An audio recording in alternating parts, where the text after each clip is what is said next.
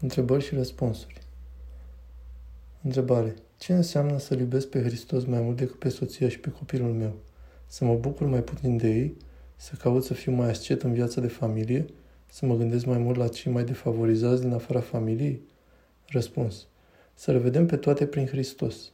Iar în clipa în care oricare alt om ne spune ceva contrar a ceea ce zice Hristos, adică ne împinge la păcat, să-L preferăm pe Hristos în locul acelui.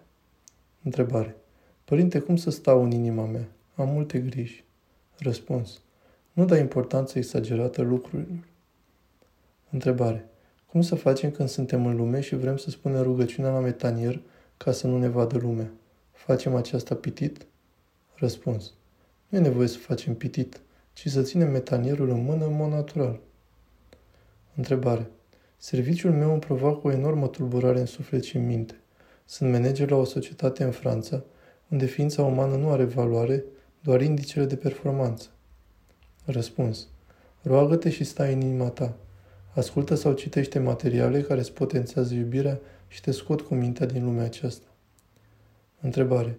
Cum ne putem organiza viața astfel încât să putem menține un ritm duhovnicesc în mijlocul lumii, prinși fiind în diverse responsabilități?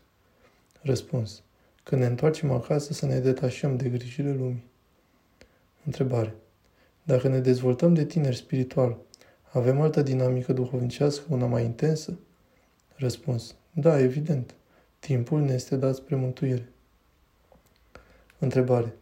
Inima înfrântă și smerită Dumnezeu nu o va urgisi. Cum să ne înfrângem inima, Părinte? Răspuns. Prin ascultare, prin post, prin program, rugăciune. Întrebare. De ce uneori sunt foarte agitat fără un motiv, iar peste câteva ore sau a doua zi se va întâmpla ceva rău? Răspuns. Posibil.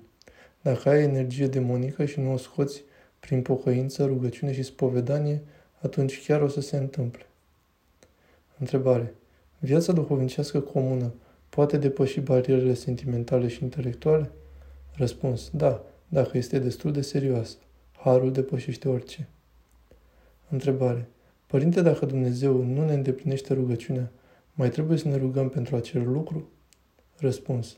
Nu e recomandabil să ne rugăm pentru un lucru anume, ci mai degrabă să zicem doar, Doamne Iisuse Hristoase, miluiește-mă și să lăsăm pe Dumnezeu să facă voia sa. Întrebare. Părinte, credeți că umilința de la oameni este o binecuvântare și cum să răspundem la ea? Răspuns.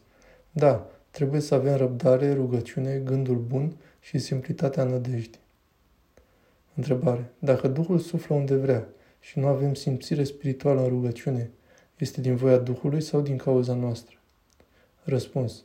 Poate să fie una din ele sau chiar din ambele.